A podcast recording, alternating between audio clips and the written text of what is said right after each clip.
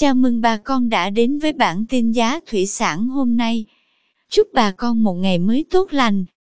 Hôm nay 10 tháng 7 năm 2021, giá tôm thẻ kiểm kháng sinh tại khu vực Bạc Liêu và Sóc Trăng biến động nhẹ. Cụ thể tôm thẻ size 20 con giá 208.000 đồng, size 25 con lớn giá 157.000 đồng. Size 25 con nhỏ giá 154.000 đồng 1 kg.